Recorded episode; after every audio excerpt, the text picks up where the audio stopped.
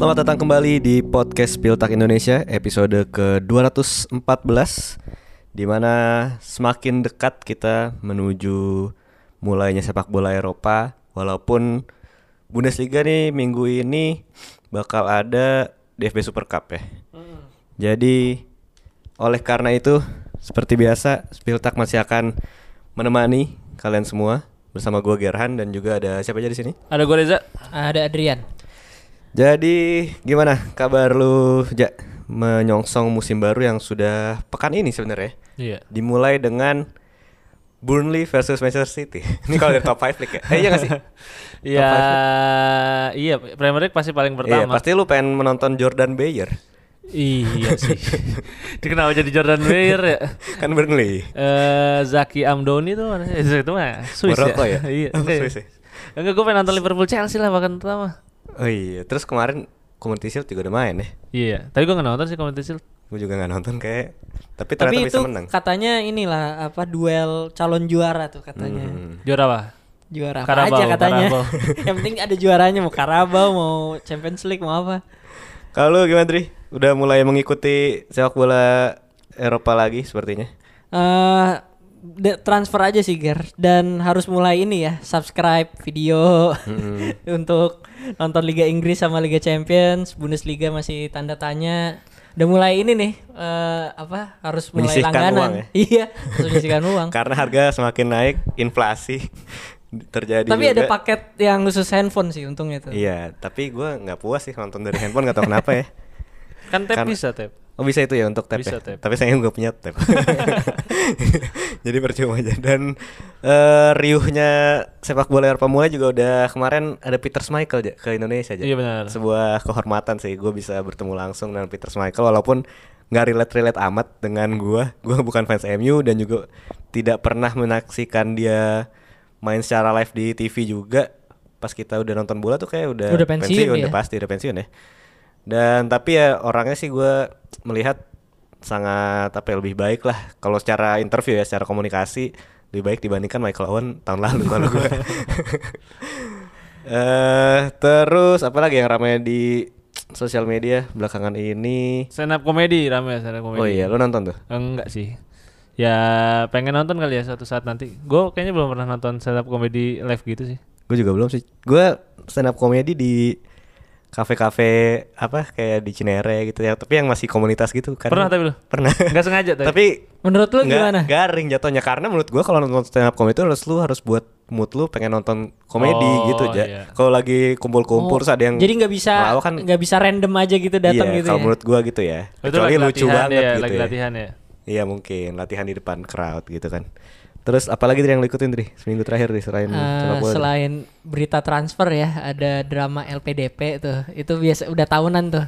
Tiba-tiba suka ada aja yang ngebahas LPDP eh, debatnya antara kerja di luar apa harus Oh, balik iya, tuh. iya. Itu lumayan membosankan cuman nongol terus gitu ya di timeline. Jadi daripada mikirkan hal-hal yang tidak terlalu relate nih kita membahas Bundesliga yang sangat relate dengan kehidupan kita semua. Jadi di episode kali ini kita bakal ngomongin apa jadinya? Kita bakal ngebahas beberapa update transfer terbaru di mana minggu ini sebenarnya jauh lebih seru ya update transfernya.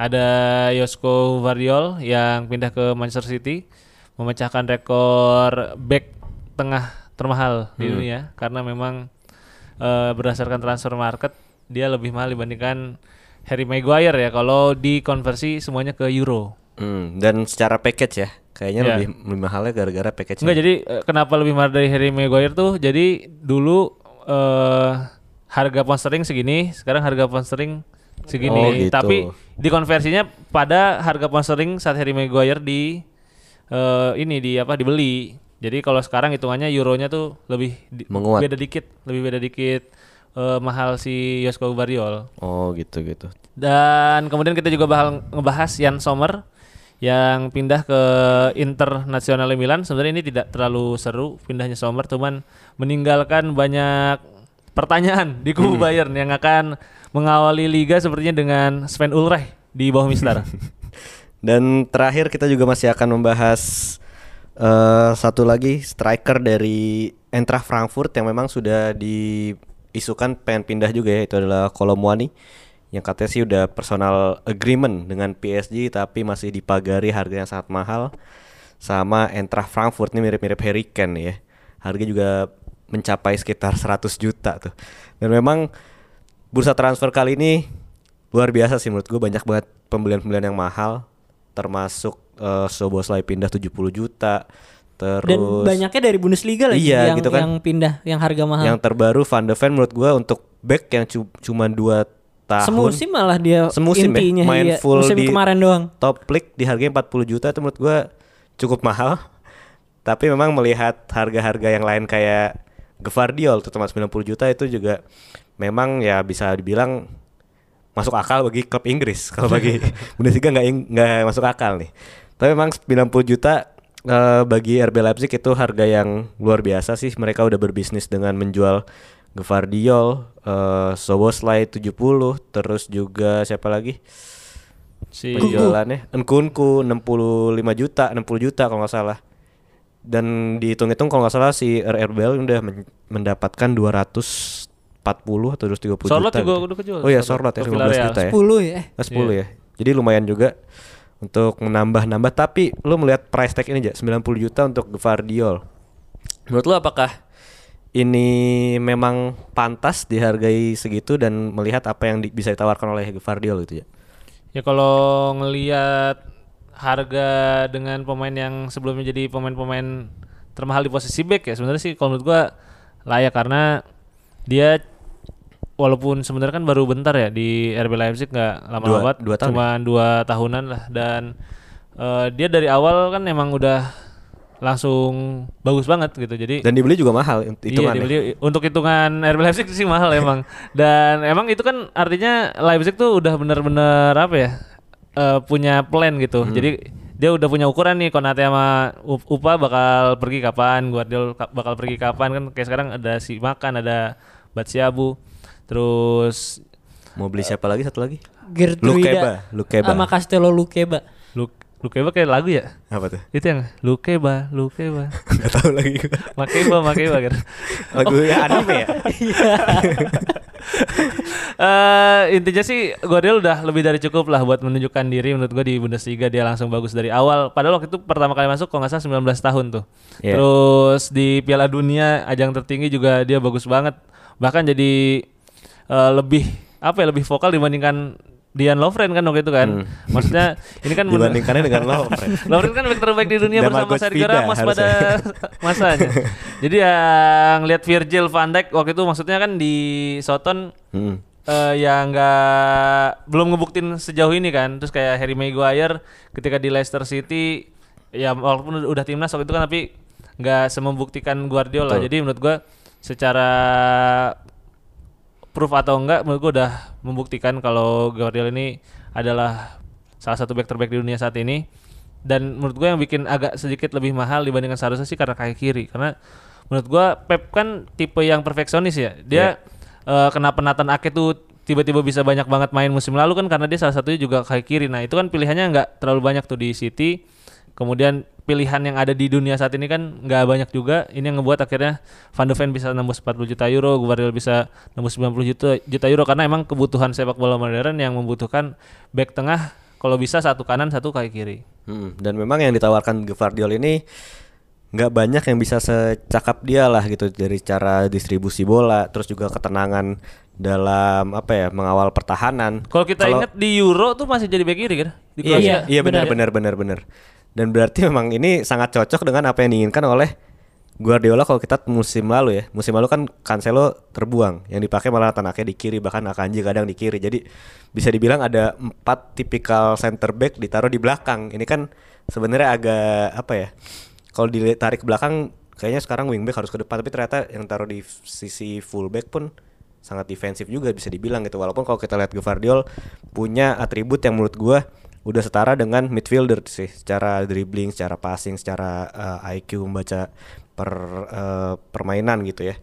Kalau lu ngeliatnya gimana Dri? Dibandingkan mungkin dengan siapa ya back-back termahal dari RB Leipzig itu Upamecano atau Konate menurut lu apakah Gvardiol bakal bisa punya impact seperti itu ketika pindah? Gua rasa sih iya ya karena gak begitu lama juga dia di Leipzig langsung meletek di timnas juga bahkan Zlatko Delic bilang ini back terbaik di dunia kan versinya dia sih. Emang bias sih cuman eh gue tahu sama Persija Dri. tadi dong baru kita nonton ya. Cuman gue paham sih sekarang tuh back kaki kiri harganya mungkin bisa melonjak tinggi ya karena kebutuhan taktikal dari pelatih itu sendiri. Bagaimana butuh eh, di sisi kiri selain back kiri harus ada juga yang natural dengan kaki kiri. Nah Gvardiol juga badannya besar passingnya bagus bisa eh, ngebawa bola ke depan gitu kan. Jadi ya emang ini udah paket komplit dan harga 90 juta euro ya kalau nggak salah ya. Itu ya harga yang sangat pantas. Dan sekarang justru yang ngedapetin Manchester City yang notabene ini backnya udah mahal semua sebenarnya. Ini udah Ruben Dias masih ada Aymeric Laporte Iya. masih ada John Stones ma- kemarin juga baru musim kemarin beli Manuel Akanji kan. Jadi ya ya sekarang City mendapatkan back ya salah satu back terbaik under 23 gitu kali ya mungkin dan bisa Terbaik jadi sih menurut dan gua. menurut gue bahkan terbaik dan ini investasi juga jangka jangka panjang sih Ger. Iya. jadi ya 90 juta jangan dilihat hari ini tapi mungkin bisa di 4 sampai 5 musim ke depan baru Iya, bener. kerasa value yang sebenarnya kayak Virgil van Dijk lah apa cukup long lasting gitu dia bermain bagusnya kan impact ke timnya langsung sangat kelihatan Iya, gitu kayak Harry Maguire juga Dri. Long nah kalau lasting itu ya. long kebalikannya lasting itu jadi badut dan memang eh apalagi di City juga dilatih oleh Pep Guardiola. Pep Guardiola nggak punya nggak pernah punya rekor buruk ketika mendatangkan pemain dari Bundesliga bahkan pemain dari hampir siapa pun gitu ya. Paling yang gagal bisa dibilang Alexandro kali ya Danilo gitu-gitu tuh. Iya. Sisanya nggak ada sih, bagus-bagus kalau yang semua Bundesliga gitu ya. apalagi? Bahkan Kayaknya Akanji mantep-mantep. juga jago banget gitu ya. Akanji Ini- terus si Ortega juga Oh lumayan iya kan benar-benar. Fun fact-nya adalah Peter Schmeichel bilang salah satu back eh, yang ia pengen di dalam timnya adalah Akanji. tapi kalau karena lihatnya musim kemarin gue nggak kaget sih Iya, karena gue juga ngeliat jago banget sih emang. Tapi lu menge- me- rank Gvardiol ja- dalam mungkin lima musim terakhir nih di Bundesliga menurut tuh sehebat apa deh? Kalau buat di Bundesliga sih salah satu yang paling memorable mungkin ya. Kalau dari 10 tahun terakhir gitu back yang memorable menurut gua bahkan lebih memorable dibandingkan Upamecano sih. Jujur nah setuju setuju jujur gua Iya. sama Upa tuh ya dia bagus cuman nggak error prone banget ya Cuman kadang-kadang masih ada ya. celah sih gua. dan gak sampai kayak tank buat gitu loh kalau kayak kayak Guardiola nih lu bisa dari center back maju tiba-tiba ngedribble bola gitu ya larinya juga Terus- lumayan kenceng kan eh yang menurut gua mungkin sama memorable-nya sih penampilannya kalau dalam 10 tahun terakhir paling cuman Mats Hummels sama Lucas Hernandez sih. nah setuju Iya. benar Mhm. Kalau gua Mats Hummels dan Boateng sih dalam kos musim terakhir ya. Iya. Itu nggak ada ini sih. Kalau lu gimana? Dri? eh menurut gue udah setara sama Hummels ya. Mungkin kalau Hummels lebih ke arah ball playing, Ball playing gitu ya. kan. Dia Hmm. progression Sama ini sama bagus goal line gitu. clearance kalau Nah, Hummels. iya. kalau Guardiola ya bagaimana dia ngebaca permainan terus juga eh, badannya besar tapi apa sprintnya tuh juga kenceng gitu Gar makanya bisa ditaruh back kiri juga kan. Awal-awal bahkan di timnas Kroasia juga di Euro kan gitu. Jadi ada dua jenis back yang berbeda tapi ini salah satu yang terbaik yang pernah main di Bundesliga sih kalau menurut gua. Iya iya. Dan sebenarnya menarik ya misalkan masih bertahan di Bundesliga gitu bakal di Bundesliga ada Kim Min Jae, De Ligt, berarti kan tuh dua iya back ya yang jadi gua- raja back nih. Iya, gua ngeliat di preseason waktu lawan Liverpool ya kalau nggak salah. Gol-golnya dari belakang semua. Iya. Dan, Dan benar-benar si diagonal Kim ya. pas gitu kan. Ternyata Kim Min Jae emang sespesial itu gitu. Dan berbicara soal Bayern Munchen, walaupun punya defensif yang improve lah dibilang musim ini walaupun melepas Lucas Hernandez, tapi secara goalkeeper justru sedang ada Krisis kisruh ya. krisis bisa dibilang karena dalam eh, kita rekaman hari Kamis berarti tinggal tiga hari lagi eh, Bayern bakal bertemu dengan RB Leipzig di Super Cup eh ini hari Rabu ya hari Rabu Iya. sekarang Eh, bakal bertemu Bayer, eh, RB Leipzig di Super Cup tapi dengan kondisi mereka tidak punya eh, kiper utama dan striker utama. Dan yang jadi permasalahan sebenarnya mungkin ya Harry Kane memang sedang dalam negosiasi gitu. Masih ada kemungkinan untuk pindah tapi yang jadi concern adalah saat ini mungkin di kiper. Karena kiper utama saat ini Manuel Neuer sedang dalam kondisi pemulihan dan kata katanya juga ada sedikit kemunduran dan bakal comeback mungkin 2024 awal. Jadi itu setengah musim ya. Eh satu iya setengah musim setengah berarti. musim tanpa Neuer. Berarti kalau dilihat dari yang sekarang ada cuma ada Sven Ulreich nih otomatis. Setelah Sommer pindah ke Inter dengan harga berapa? Murah juga tuh kalau nggak salah. enam setengah ya Oh masih untung berarti Bayern. kan dia Iya, beli 5 segitu juta ya. kalau nggak salah. Dan lu ngeliat situasi kayak gini aja. Kira-kira menurut lu eh lebih vital mana sih sebenarnya apakah kiper yang harus didahulukan oleh Bayern atau striker? Kalau striker sebenarnya kalau selama preseason ya, gue ngeliat Matistel sih jago Lumayan. banget sebenarnya maksudnya. Memang eh, bagus kan? Bagus banget Iya, gitu bagus emang sih. kayak Yusufa Mokoko lah tinggal nunggu waktunya lah buat eh, kayak Sama jam Tel. terbang ya? Iya Mokoko kayaknya kalau dipercaya ibaratnya satu musim full dipercaya nih pasti double digit point gitu. Ini striker yang emang menurut gua bisa diandelin lah kalau cuman buat di awal musim gitu nunggu bursa transfer beres Matistel menurut gua masih bisa diandalin. Nah, Sven Ulreich nih yang sebenarnya ngeri. Udah nggak bisa Jadi kan diandalin kalau penjaga gawang tuh kiper yang nggak bisa dilihat dari preseason sebenarnya ya. Jadi kalau preseason itu kan tim pasti kebobolan banyak kan karena mainnya emang belum fit. Terus Lebih kayak, santai kayak juga Liverpool ya. lawan Bayern kemarin lah. Itu kan Lawan the real- Furt, empat sama. Iya the real, the real preseason kan kayak gitu. Jadi kiper tuh sebenarnya nggak nggak bisa dinilai ketika preseason gitu. Dan Mm-mm. Ya walaupun kebobolan banyak tapi Ulreich bukan karena itu gue meragukannya. Jadi gue meragukan Ulreich ya karena emang dia sudah terbukti tidak reliable gitu kan di masa-masa yang lalu gitu. Jadi menurut gue kiper lebih urgent dan kalau DFB Super Cup kayaknya sih emang belum ada kiper tambahan ya. Jadi Ulreich tetap jadi kiper utama. Nah, kalau gue lihat dari lawan Liverpool dan Monaco, cadangannya ini cuma ada Tom Ritzy Hulsman anjir ini namanya Baru Gua aja Baru denger. baru denger gitu. Jadi kalau misalnya di bawahnya masih ada kayak zaman dulu kan ada Christian Fruchter, ada, ada Ron, Hoffman. Ronto Ben Itu kan Hoffman. masih lumayan kedengeran Iya, gitu masih ya. lumayan kedengeran dan emang udah lama latihan sama Neuer kan. Nah, kalau ini kan kayaknya baru banget naik gitu. Jadi sangat riskan ketika ada situasi-situasi yang kemudian tidak diharapkan gitu kan. Jadi Mhm. menurut gue sih kiper lebih urgent dan kabarnya emang mau ngejar di minggu ini sih karena ini bukan pilihan gitu menurut gue. Ya lu harus dapat minggu ini mau siapa pun itu dan anehnya lagi tuh Bayern kriterianya kayak ini kayak company yang nggak punya duit tapi pengen punya Mustahil, pegawai yang ya. pegawai yang Luar bagus biasa banget ya. yang luar biasa bagus gitu. Jadi lu pengen punya kiper yang bisa jadi pilihan utama passingnya bagus. bisa menyaingi Manuel Neuer tapi dia nggak boleh ngambek kalau Neuer jadi pilihan utama.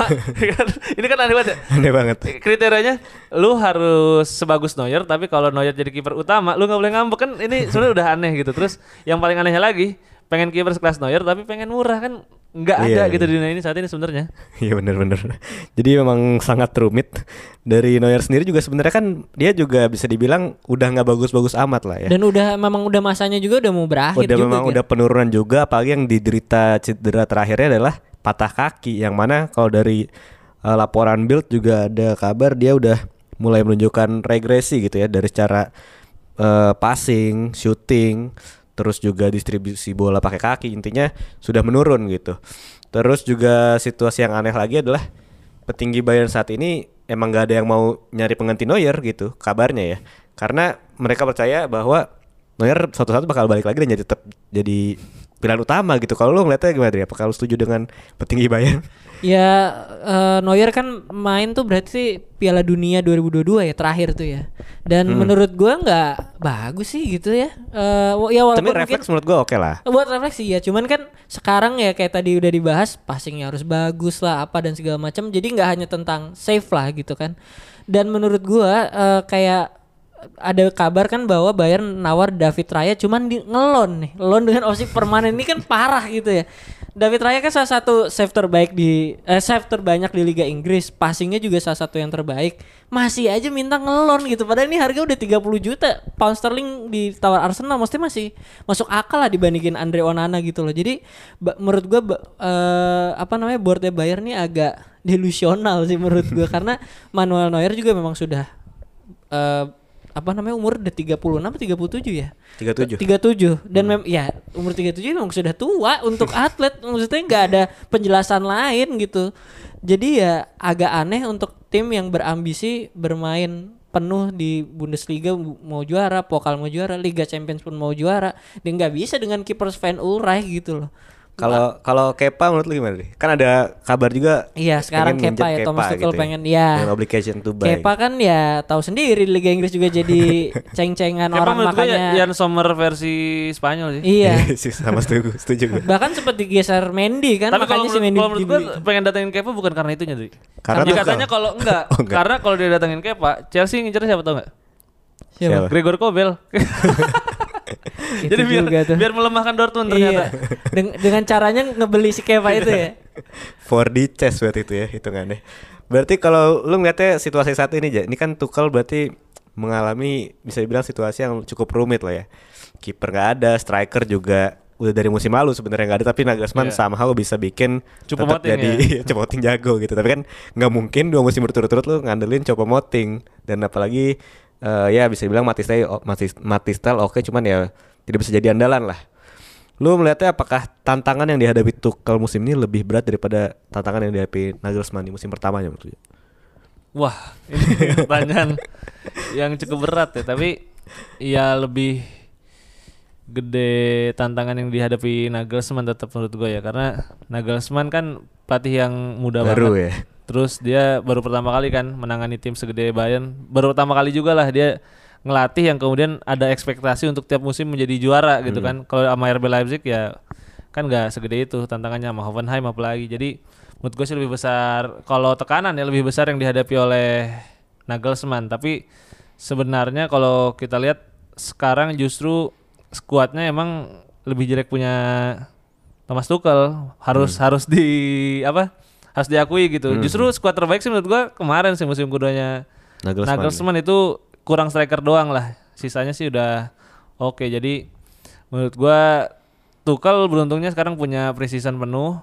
Ini yang bikin dia ya mau nggak mau kan pasti di precision dia udah memikirkan kan gimana caranya main tanpa striker apakah false nine lagi? Kan udah dicoba juga ada Matistel ada Serge Gnabry ada Cupo Moting lagi. Dan yang pasti sih dia nggak akan memikirkan cara gimana cara main tanpa kiper kan karena kalau kiper wajib nggak mungkin diganti sama false goalkeeper kan. Bener bener bener dan apalagi gue juga setuju sih Tuchel bisa dibilang lebih nyaman karena dia didukung penuh oleh board Bayern. Kalau nggak salah ada yang ngelik juga kalau nggak salah build ya ngereng kalau Tuchel ini adalah pelatih Bayern dengan kuasa terbesar lah dalam 10 musim terakhir kalau nggak salah ya. Dan hampir terakhir tuh Nagelsmann ke 9 apakah 8 atau kedua terakhir Jadi powernya udah paling jelek ya. tuh powernya Niko Kovac ya itu itu gue Ya, gua percaya sih. Kovac Itu tuh mau incer Kramaric, incer siapa juga gak ada yang di Kevin di- Vogt. Iya. Nggak ada yang direalisasi. Jadi kalau menurut lu eh masih keburu nggak nih Dri? Tuchel untuk eh seenggaknya menyelamatkan Bayern di bursa transfer nih. Iya kalau kita ngomongin kiper lah ya, kalau striker kan kita udah tahu lah Harry Kane udah di fase yang serius lah sama Bayern. Cuman kalau kiper menurut gue udah kelas apa ya? Kalau dari ya. abjad udah kelas B doang lah. Ini paling mungkin kayak Georgi Mamardashvili mungkin itu bisa. Terus terus gue aja juga sampai bingung abis Mamardashvili siapa lagi coba yang banyak bisa sebenarnya bisa yang dibeli ya? dihubungin sih sampai Thomas Ah, selain Rakose aja selain di selain Oh, iya. Kepa ya, selain Kepa ada yang terbaru itu Geronimo Rulli ya? Geronimo Rulli Ajax dari ya? Ajax. Karena Ajax sudah beli kipernya Frankfurt kan? Jadi udah siap untuk ngejual. Ya tapi kan maksudnya kalau kita ngebandingin Neuer ya maksudnya levelnya masih berbeda lah Gir. jadi ya yang penting sekarang udah ngebeli kiper ya sebagai plan B aja bukan plan A. Yang penting Iya. ada dulu. Gua gua kalau jadi board Bayern gua ngelepas gua nggak akan ngasih kesempatan untuk Sven Ulreich sih. Mending beli kiper kelas B gitu menurut lu menurut gua ya. Kayak lu bilang atau enggak ya cari-cari yang memang underrated dan beri kesempatan gitu kayak sebenarnya kalau kan menurut gue harusnya si siapa namanya Nubel sih dikasih Iya, kesempatan itu sebenarnya bisa banget paling ya. bener itu. Walaupun ya mungkin gambling, tapi kan ya nggak ada salahnya juga karena kita tahu kiper itu dengan banyaknya bermain, dengan banyaknya kepercayaan diri bakal bisa jago dengan sendirinya gitu. Kayak kita tahu Nick Pope dulu kan cuma jadi kiper Charlton cadangan bahkan Ramsdale juga ya Ramsdale gitu. Jadi ya emang udah situasi emang sangat pelik, toxic juga bisa dibilang nih Neuer di Bayern saat ini. Dan setelah itu kita bakal membahas satu lagi adalah pemain yang juga dalam rumor eh, cukup kencang dalam beberapa hari terakhir dengan harga yang lagi-lagi cukup mahal dari Eintracht Frankfurt yaitu adalah Kolomwani yang sudah dalam incaran PSG yang sebenarnya juga dia udah PSG baru aja ngeresmiin Gonzalo Ramos ya. Itu Iya. loan dan obligation Loan to buy. ya? tapi kayaknya langsung obligation Kalau to buy Usman Dembele udah resmi? Usman udah udah resmi ya Udah bener resmi ya. Usman Dembele, Lee Kang In. Ini pembelian Neymar. unik ya. Jadi sebenarnya banyak cukup menumpuk tapi tetap mau Kolomuani mungkin ya karena memang eh, asli Prancis gitu ya. Dan kalau nggak salah Mbappe kan Paris juga ya. kayaknya bakal pindah musim apa di Oh iya, bursa transfer bener, kali ini bener, kan. bener. Dan Kolomuani kalau gue lihat sih memang layak lah untuk main di PSG. Cuman ya yang masalah kan adalah harganya cukup mahal. 100 juta gitu yang akan dipatok oleh Eintracht Frankfurt gitu. Tapi kalau lihat dari sisi Eintracht Frankfurt aja. Ini berarti Eintracht bakal kalau jadi ngelepas Muani ya, bakal kehilangan semua key player musim lalu. Evan Dicka, eh, Kamada, Jibril Sow, Kolomuani, kecuali kiper doang berarti ya, Kevin Trapp Iya. gitu. Padahal sudah sempat diincer MU juga tuh ya. Menurut lu ini apakah eh lu ngeliatnya gimana dengan keadaan Eintracht kayak gini aja? Ya kalau menurut gue sih harus dijual sih kalau 100 juta euro. Harus, Ini harus. the one and only chance, Chance ya? buat buat Eintracht ngejual kalau mau segitu sih. Jadi ya mau nggak mau harus dijual. Toh striker juga udah kita bahas kan si eh, Eintracht emang juga udah Banyak. banyak, banget. Bahkan juga belum kejual sampai kita sekarang Santos ngobrol Boré juga ya? Iya, yang terakhir tuh udah fix bakal dijual itu Igor Matanovic sama Rafael Bore. Rafael Bore sama Farid Alidu.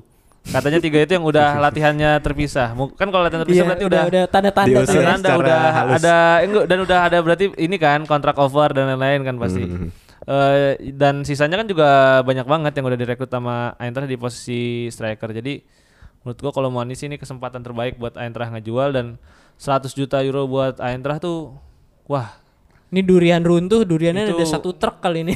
bisa buat aman buat tiga musim ke depan sih sebenarnya Eintracht. Jadi ya dari sisi Bundesliga pasti kehilangan ya, tapi toh kalau mau cuman semusim kan pada akhirnya jadi ya nggak apa-apa lah ini cuma numpang lewat tapi bersinarnya di Bundesliga gitu.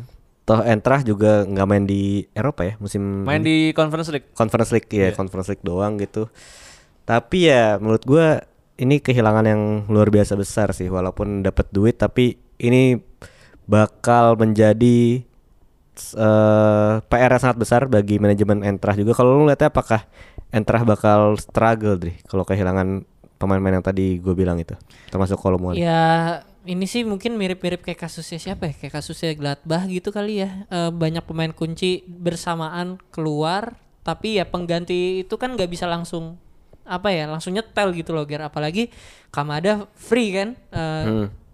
Jibril Sow juga cuman sekitar 10 berapa ya 10 jutaan euro gitu ya. Van Dika juga eh, free ya Randa Kolomwani 100 juta ya mungkin dialokasikan bisa 25 sampai 30 juta euro lah. Tapi sisanya menurut gua ya bakal ditabung oleh Eintracht.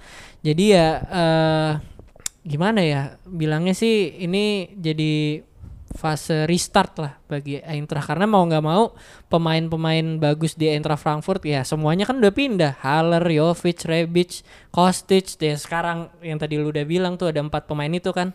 Jadi ya mau nggak mau ini si siapa pelatihnya tuh Di Top Moller. Top Moller ya. Oh iya, Top ini Moller. jadi tugas yang lebih berat dari Thomas Tuchel karena ini skuadnya apa downgrade banget pasti. Karena kan nggak bisa langsung mereplikasi apa yang dihasilkan oleh pemain-pemain kunci tersebut gitu Ger walaupun pembeliannya juga udah lumayan banyak ya kayak ada Gankam ada Dina Ebimbe, Hugo Larsson, William Paco itu juga buat menambal yang keluar semua kan empat pemain kunci itu. Tapi ya kita kan nggak bisa langsung berekspektasi bisa langsung eh, main bagus gitu Ger jadi ya musim per- perdananya Top Moller menurut gua bakal banyak naik turunnya lah Mhm. Jadi bakal menjadi fresh restart juga ya bagi Eintracht Frankfurt bermain di dua kompetisi juga.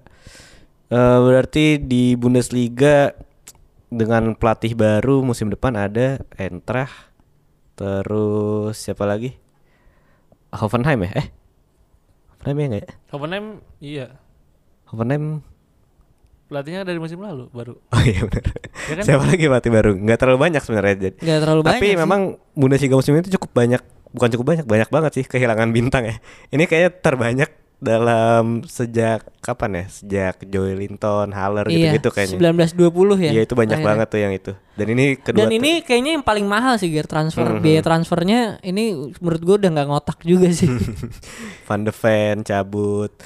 Tapi ya sangat menarik lah karena juga yang pembelian pemain-pemain yang masuk juga menurut gua bagus-bagus juga. Kita lihat ada David Datrovovana yang udah nyetel di pramusim. Terus ada siapa lagi? Thomas Sesko, Kevankara. ada- ya. Lois Benjamin Openda juga Sesko, ada. Lois Openda, David Kaunaki. Menurut lu yang kalau dari Ini kenapa ketawa? bisa nih masukin David Masukin. Konaki langsung. Seakan kita tidak sadar. Dri. Kalau menurut lu dari nama-nama kita lihat dari posisi striker lah. Menurut lu yang paling menarik ya untuk ditunggu ya? Gue sebenarnya pengen banget ngelihat Dennis Undaf main Nah iya. Undaf ya. Cuman sayangnya kan langsung cedera ya. Oh gue rasi Cedera juga bakal gokil sih ya. menurut gue. Girasi kan main di Liga Ajax. Tapi kan iya belum ya. Tapi kalau menurut gue gue rasi tuh nggak bakal Girasi menurut gue dilepas. bakal pindah nggak? Nggak Nggak bakal main- dilepas musim ini. Menurut gue justru Musim bakal depan, pindah. musim depan dilepas. Begitu dilepas, Undaf langsung dibeli menurut gue. Wah, kayaknya udah sulit sih nahan Girasi karena udah banyak yang nawar juga Dan kan. jago banget ternyata Iya, ya. jago banget sih. Kita ngeremehin. Kita ngeremehin ya. Iya. Itu Girasi tuh. Lu Eh, jago karena gantinya kan Sasa Kalajdzic waktu itu Oh kan. iya benar-benar. Eh, Jadi kalau gue sih David Patrovovana sih yang paling Iya. kalau buat sekarang ya itu menurut gue cocok banget sih Hmm. ngingetin sama pas Taiwo Awoni di Union Berlin ya jadi eh, gaya mainnya kan ngandelin kecepatan ngandelin body balance Mhm. terus so far sih lumayan ini ternyata ya lumayan klinis ya di depan gawang Iya, ya gue kaget sih menurut gue menurut gue eh David Patrovovana tuh gue kira bakal jadi striker yang kayak Seraldo Becker gitu loh Ger. maksudnya Ah. dia bakal bik- bisa bikin kreasi peluang tapi eh, di depan gawang nggak efektif gitu banyak buang-buang peluang tapi ternyata emang bagus sih. justru cocok buat jadi tandemnya Becker, Becker, ya. iya sama satu lagi yang menurut gue bakal bagus ini Boniface. Weghorst. Oh Weghorst, oh iya Iya. benar. Dan kemarin tuh gue lebih yang gue liat David Datrovovana gue lebih suka liat Alex Carrales sih. Itu mirip banget De Bruyne ya umpannya. Floating gitu aja. Set lewatin back satu. David Datrovovana sekali sentuhan langsung eh, nge-shoot. Nih mirip golnya Victor Boniface ya lawan siapa ya Bayer Leverkusen tuh? West Ham 4-0 West Ham. Kalau siapa Dri? Kalau itu 4-0. 4-0 Wah, West Ham calon-calon kan emang udah exodus juga tuh West Ham. Kalau gue paling eh, suka karena di FIFA lari kenceng nih Lois Openda. Karena tapi ini. Wonderkid sebenarnya udah lama kan, iya, tapi iya, bener, bener. Ini dari Vitesse udah jago banget aja ya. Nah, Kalau iya meleteknya kita- baru di Vitesse. Bareng Jadi itu dong pelatihnya Bochum ya. bareng Thomas iya, Iya, Thomas, Thomas Letts Letts. dan Letts, Matus iya. Nah ini kan baru juga sebenarnya semusim tuh di Lens ya langsung bisa ngebawa Lens tuh di peringkat 2 dan mencetak 21 gol di Ligue 1 kemarin. Jadi menurut gua akhirnya yang dinanti-nantikan oleh Openda dia meletek nih keluarnya baru sekarang nih dan langsung berani ditebus oleh RB Leipzig kalau nggak salah sekitar 40-an ya? 40 ya.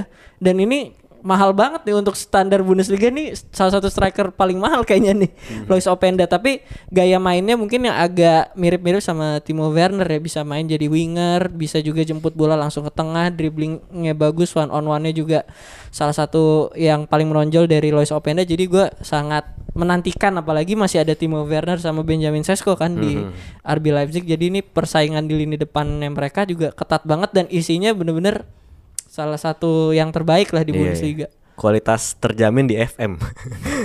Nah di FM nih pasti udah golnya udah sering banget nih Iya, bertiga ini. Kalau gua tetap David Kovnaki datang dengan harga gratis. nih Jak nih. Terus juga karena kalau ngeliat Langsung Werder, impactful ya. Iya, kalau ngeliat Werder tuh semua pemain depannya lagi bisa dibilang lagi punya apa ya? Fulkrug prospeknya katanya- bagus. Fulkrug perpanjang kontrak ya dikit lagi. Iya. Fulkrug mau perpanjang kontrak dengan adanya eh, buyout clause kalau nggak salah sampai 2026 tuh. Dan ada kabar juga West Ham ngincer 25 juta, cuman nggak tahu tetap tetap terbuka untuk dijual. Dan kalau lihat Werder di lini depan tuh Multemade pemain terbaik tiga liga, Justin Enjin mah comeback dari Dortmund, dan David Kovnaki empat laga Salah satu striker gol. terbaik di Bundesliga 2. Iya, kan tadi kalau salah Bundesliga 17 apa, ya? Liga 3 di Iya. Bundesliga 2. Kalau salah 17 gol apa 16 gol gitu Kovnaki Iya, di. Düsseldorf musim lalu jadi dengan oleh Werner we trust lah. Eh, eh, Jadi segala Setue, ya. jenjang ada nih Jas. iya, lu dari tiga liga ada. Pinjaman dari Dortmund 2 ada. Eh pinjaman. Balik dari Balik Dortmund balik 2. dari Dortmund 2. Jadi gitu ya, walaupun banyak eksodus, tapi kita juga masih melihat titik terang dan Bundesliga kayak nggak bakal berhenti untuk memproduksi bintang-bintang muda ke ya. depannya yeah. dengan harga yang yeah, pastinya tapi tebak dikit. Menurut lu. Uh, yang di atas 50 juta euro berikutnya siapa? Sesko. Sudah pasti Sesko sih. Menurut tapi Sesko? Nggak mungkin dijual musim depan. Menurut gue dua musim lah at least. Menurut gue Hinkapi. Hinkapi ya yang berikutnya menurut gue 50 juta. Frimpong sih. Iya. Yeah. Frimpong 50 juga. Eh dia bil 50 kan? Ya, Dia bil 65 udah pindah. Iya udah pindah kan? Iya. Iya juga ya. Ya gue sih Sesko tetap sih. Iya udah. Baiklah kalau begitu kita tanggal tinggal menunggu saja. Bundesliga sudah bentar lagi main DFB Super Cup eh DFL Super Cup main hari Minggu pukul 1.45 kalau nggak Bayern salah. lawan Leipzig ya. Bayern lawan Leipzig. Eh, prediksi lu aja? Ya Leipzig sih. Leipzig sih. Kalau lagi kayak gini ya. Iya kalau lagi kayak gini Leipzig gue pengen lihat tep- pengen lihat Sesko, pengen lihat Openda walaupun nggak tahu nonton di mana nih. Iya. Eh, di Ta- DFB Play ada nggak? ya? Eh DFL Super Cup. bisa jadi ada. Bisa jadi Cuman ada yang ya. pasti udah disiarin tuh DV Pokal ya. Ternyata DFB musim ini disiarin lagi sama Kompas. Kompas ya. Wah, Iya. bagus bagus bagus. Baiklah, eh, lu ada tambahan lagi nggak, Dri? Cukup Ger. Lu aja.